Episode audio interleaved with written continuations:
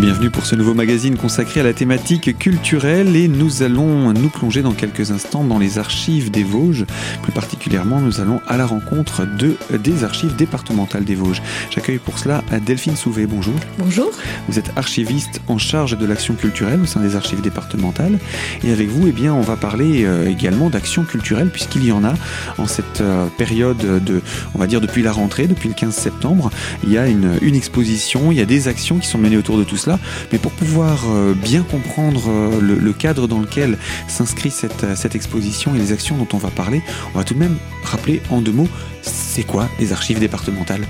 Alors les archives départementales, c'est un service qui a été créé au moment de la Révolution française pour conserver les archives publiques, pour rassembler toutes les données, pour servir, pour faire valoir les droits du citoyen. D'accord. Voilà, donc que ça soit des droits sur une propriété, pour faire valoir un droit de passage, pour permettre de vérifier que ses ancêtres étaient bien de nationalité française, où on fait un dossier de naturalisation, que on peut avoir sa maison qui a été construite à une certaine époque et est-ce qu'il y a eu un permis de construire, voilà, c'est quelques exemples de personnes qui viennent aux archives pour consulter des documents, pour faire valoir des droits. Donc à l'époque, à la Révolution, on conservait les traces des actes notariés, des actes de justice, des actes d'état civil évidemment, on pense naissance, mariage, décès. C'est ça, on a les archives, les registres paroissiaux qui dépendaient de l'Église sont passés sous le régime des archives publiques, effectivement ont été conservés. C'était beaucoup pour vérifier que les gens étaient vivants pour payer l'impôt, tout simplement. C'était ça à l'origine, la création des registres paroissiaux initialement. Et puis effectivement, on a gardé la trace de tous les documents qui servaient à prélever l'impôt, aux propriétés des terrains. Les grandes abbayes vosgiennes étaient de grands propriétaires terriens et ces terres ont été redistribuées au moment de la Révolution française à des propriétaires privés, des agriculteurs, etc. Donc il a fallu garder toute cette trace et puis toute l'histoire de l'administration française et lorraine avant la Révolution. Donc ça a permis de garder une trace finalement, là où quelque part les révolutionnaires ont quand même essayé de détruire un petit peu le passé d'une certaine manière, mais on a souhaité dans la création de la République pouvoir initier ce travail de collecte de mémoire. Oui, alors l'intérêt c'était aussi de montrer que c'était pas bien avant. Et maintenant, c'est mieux. Donc, avoir une trace de l'histoire d'avant permet de faire des démonstrations que ce qu'on met en place sous la Révolution, c'est quand même mieux pour le citoyen. On fait attention aux citoyens, on va lui permettre d'avoir accès à des dossiers auxquels il n'avait pas accès. Donc voilà l'histoire des archives départementales, mais également un rôle qui va petit à petit s'élargir avec le temps. Oui, alors au début, on va conserver les documents des pouvoirs centraux et puis après, on va commencer à collecter les archives des communes, les archives des hôpitaux, comme vous disiez tout à l'heure, les archives des notaires, toutes les archives publiques. Et puis, au fil du temps, on s'aperçoit qu'avec simplement les documents administratifs, faire l'histoire d'un territoire, c'est un peu restrictif. Donc, on va commencer à collecter des archives privées. Donc, à partir de quelle période ? Oh, c'est plutôt XXe siècle, mais on a des archives d'érudits qui datent du XIXe. Mais c'est encore... on en a peu. Mais c'est vraiment au XXe siècle, quand on voit comment les industries commencent à disparaître, même au début du XXe siècle, on se dit, non, il faut garder la trace pour avoir cet angle d'approche, pour faire valoir des droits aux anciens salariés, parce qu'on a des registres de paie, donc on pouvait dès ce moment-là aider au montage d'un dossier de retraite. Et puis, donc on va conserver des archives d'entreprises de papeterie, du textile, bien sûr, sur notre territoire, c'est évident. On conserve aussi les archives de l'imagerie d'Épinal, de la manufacture de Grandes-Orgues de Rambert-Villers, des archives de politiciens, les archives de Jules Ferry par exemple, qui montrent vraiment qu'on peut avoir un panel très très large de documents pour montrer l'histoire du territoire. Alors, qu'est-ce qu'on archive en termes de matériaux, de documents ? Du papier. Majoritairement, à l'heure actuelle, ça commence un peu à évoluer. On va commencer à archiver les archives nativement numériques, c'est-à-dire vous prenez une photo sur votre téléphone ou sur votre appareil photo, vous le mettez sur votre ordinateur, vous pourrez l'imprimer, mais à l'origine, le document, il est numérique. Donc c'est ça qui change un petit peu la donne et qui fait évoluer aussi notre métier. On n'est pas que des grisonnants dans la poussière. Et si on devait regarder quels sont les éléments les plus anciens que vous avez en termes d'archives, on peut remonter jusqu'à quelle époque? Parce que vous m'avez parlé de la Révolution, mais puisqu'à la Révolution on gardait également des traces de ce qu'il y avait avant, qu'est-ce qu'on peut retrouver aux archives départementales des Vosges? Notre plus ancien document date du Xe siècle. De 985, c'est une charte d'Adalbéron pour donner des droits à une abbaye, merci. Et donc ce sont des documents qui sont consultables ou... Qui sont consultables, oui, tout à fait. La seule chose qui permet, enfin qui bloque la consultation d'un document, c'est son état sanitaire, s'il est abîmé, si on n'a pas encore pu le traiter pour qu'on puisse le manipuler, ou alors des délais de communicabilité. Par exemple, un acte de naissance, on ne peut pas le communiquer à moins de 75 ans. C'est-à-dire que l'acte de naissance de votre grand-mère, je ne peux pas le consulter si elle a 73 ans. Par contre, si elle a 80 ans, moi, n'ayant pas de lien de parenté avec vous, je peux le consulter. D'accord, mais une autre personne, une personne de la famille, apparentée peut consulter. Il faut juste prouver sa filiation. D'accord. C'est important aussi de pouvoir garder une forme d'anonymat, enfin de vie privée, quoi. C'est la protection de la vie privée qui s'applique effectivement. Eh bien, on a à peine commencé à parler de ce que sont les archives et les archives départementales, leur utilité. Je vous propose, Delphine Souvé, je rappelle, vous êtes archiviste en charge de l'action culturelle, qu'on peut se retrouver dans quelques instants pour la deuxième partie de notre magazine, où on parlera plus en détail de ce qu'on entend par archives. Alors, à tout de suite sur notre antenne.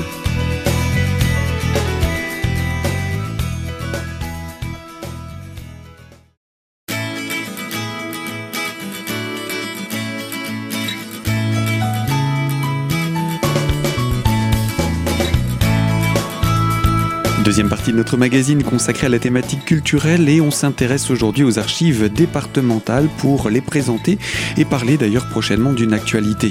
Nous sommes pour cela, je le rappelle, également en compagnie de Delphine Souvé, archiviste en charge de l'action culturelle. Alors, qu'est-ce qu'on entend exactement par archive pour bien comprendre quel type d'éléments sont archivés au sein de votre établissement? Alors, il y a des délais qui sont promulgués au niveau national, qui sont les durées d'utilité administrative. Donc, un document est valide jusqu'à une certaine année. Alors imaginons que vous faites votre budget et vos comptes, vous avez une facture. La facture, au bout de 10 ans, elle n'a plus de valeur administrative. Elle peut avoir une valeur historique. Qui prouve l'achat. Voilà, exactement. Sauf que l'information qui prouve l'achat peut se retrouver sur les comptes. Donc, voilà. On détruit la facture, mais on garde, enfin on détruit entre guillemets, mais on conserve, on archive le relevé de compte. C'est ça. Le compte et le budget vont faire foi pour prouver l'information. Donc effectivement, on va plus ou moins conserver des documents en fonction de cette typologie-là. Et c'est un bon exemple, l'aspect comptable de la chose. Et quelles sont les structures qui peuvent faire appel à vous pour archiver ?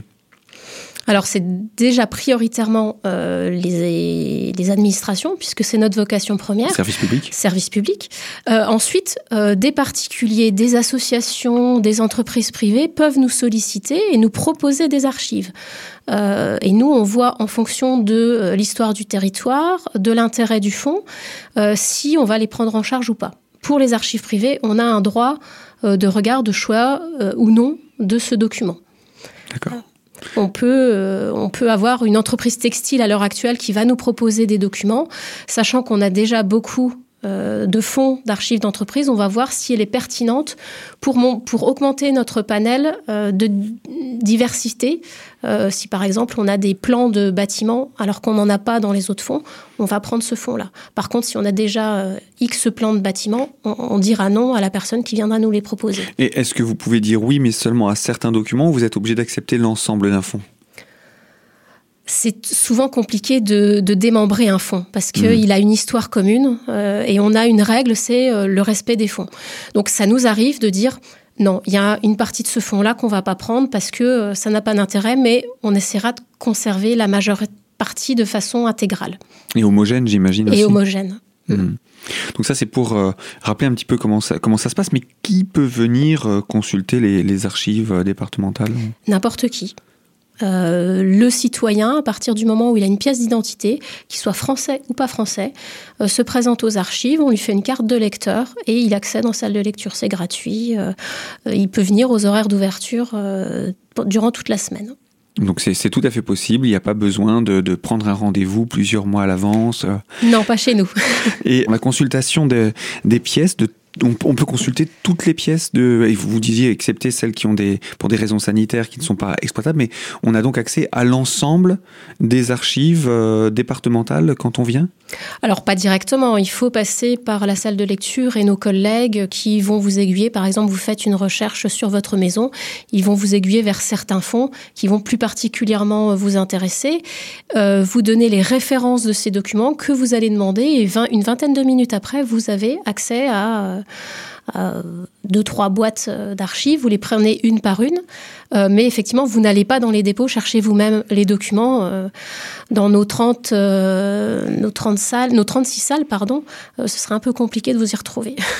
Et vous avez évoqué la situation numérique. Est-ce qu'il y a des documents, des éléments qui sont consultables sans être obligé de venir aux archives en ligne ou ce genre de choses ? Alors sur notre site internet, nous avons dématérialisé un certain nombre de documents qui existent en papier à l'origine. Ce sont l'état civil, forcément, puisque c'est la première source d'intérêt de notre public, mais aussi les registres matricules des militaires, les cadastres napoléoniens, des cartes postales, et puis une certaine partie d'images, type images d'Épinal, mais qui découle du dépôt légal, pas du fonds de l'imagerie d'Épinal. Voilà très rapidement ce qu'on peut trouver sur notre site internet. Donc là, on redonnera bien entendu les indications concernant ce site pour pouvoir retrouver tous ces éléments. Et j'imagine que la numérisation va en s'accroissant avec le temps. Oui, on essaye de rajouter régulièrement des dossiers, même si ça prend énormément de temps de numériser page par page tous les documents, puisqu'il faut au préalable que les documents soient classés, qu'ils soient rentrés aux archives, effectivement, avant, et puis qu'ils soient passés par l'opérateur de numérisation. Et après, il y a des fichiers numériques qui sont créés, qui doivent être... c'est le côté un peu technique de la mise en ligne sur un site Internet. Et puis, il faut des mots-clés, effectivement, pour pouvoir retrouver les éléments qu'on recherche. Et bien voilà pour quelques exemples d'archives et également l'explication de l'utilité des archives départementales. Delphine Souvé, vous restez avec nous. Il nous reste de l'actualité à présenter. Et bien entendu, il y aurait encore beaucoup d'autres choses à dire sur les archives départementales, mais ça, on va se le garder pour une prochaine fois. Je vous propose que dans quelques instants, on puisse parler d'actualité. Alors, à tout de suite sur notre antenne.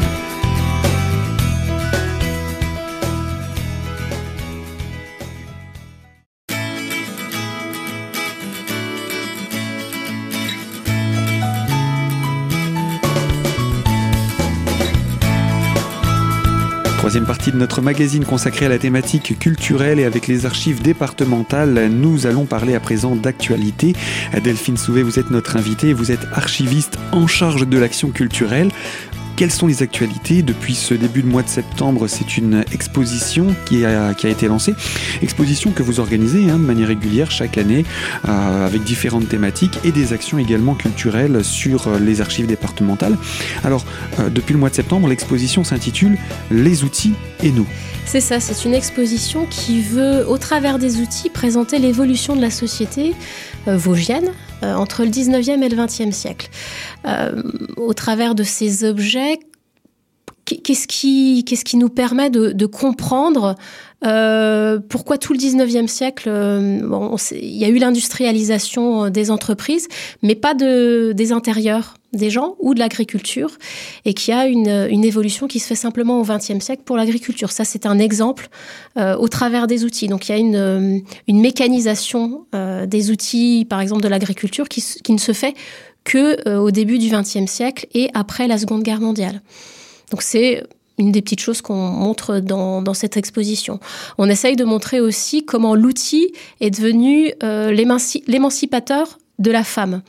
La femme était habituellement cantonnée à la maison. L'entretien de son intérieur. Souvent, dans les Vosges, c'était des agriculteurs, donc la basse-cour. C'est aussi la gestion des enfants. Et progressivement, avec les lois de Jules Ferry en 1882, on va commencer à voir les jeunes filles aller à l'école, donc aspirer à autre chose, à une éducation, à devenir par exemple sténodactylo, c'était le métier de rêve à une certaine époque, et donc à sortir de la maison. Mais pour sortir de la maison, il faut toujours continuer à ce que le travail soit fait à la maison. Donc, on va commencer à mécaniser le balai. On va voir apparaître les premiers aspirateurs. On va voir arriver les barattes à beurre un peu plus mécaniques. Puis tout un certain nombre d'objets qui vont révolutionner la vie de la femme. Et qui vont changer également le rythme de vie du foyer entier, puisque ça va libérer dans certains cas un peu de temps pour ces dames, qui, bien entendu, et puis les messieurs vont pouvoir s'y mettre aussi, bien sûr. C'est toute une évolution et tout un lien entre ces machines, leur développement et notre quotidien finalement. Oui, c'est ça. Et puis on a le côté aussi la lumière, l'apparition de l'électricité. Là, c'est le début d'une vraie révolution qu'on n'imagine pas quand on commence à créer des ampoules. Des associations locales, parce que l'État veut que l'électricité arrive sur tout le territoire. Donc c'est dans les années 20-30, parce qu'il y a déjà des industries qui commencent à avoir de l'électricité, mais pas les particuliers. Et là, les syndicats d'électrification apparaissent sur le territoire, et c'est une révolution, mais parce que on se chauffait au bois, au charbon. Mais c'était aussi ce qui nous permettait d'avoir de la lumière avec la bougie, avec aussi le pétrole. Et ça, l'électricité va permettre qu'on puisse durer toute la nuit. Alors soit pour le travail, soit pour rester plus longtemps le soir avec sa famille. Alors travailler dans les Vosges, on avait des brodeuses qui travaillaient encore le soir pour se faire un petit pécule en dehors du travail et de ce qu'elles faisaient toute la journée. Voilà, et l'électricité va révolutionner la machine. Et voilà.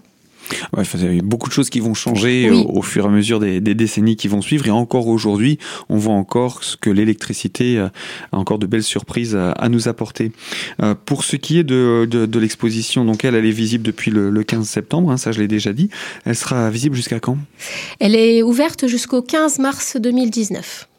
Et puis autour de cette exposition, il n'y a pas que cela. Les archives départementales ont tout un programme d'action culturelle. Oui, alors à l'heure actuelle se déroulent des ateliers pour enfants pendant les vacances. Et puis on a tout un programme de conférences et puis d'animations diverses et variées. Notamment une exposition qui va se faire au printemps avec la maison familiale et rurale de Hadol et un EHPAD de Ville-sur-Yon. On travaille sur une petite exposition autour de la machine. Donc voilà, on essaye de faire des choses très diversifiées. Une exposition qui aura lieu toujours aux archives, toujours ou qui va se déplacer ? Toujours aux archives, qui sera visible du 15 février au 15 mars.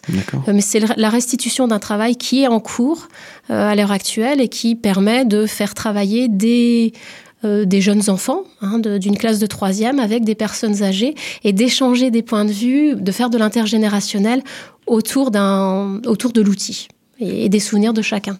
Et puis les thématiques que vous changez chaque année, hein, puisque cette année c'est sur la thématique des outils, mais l'année dernière on était dans une autre thématique. Oui, on était sur l'aviation, et puis l'année prochaine on sera autour de l'alimentation par exemple.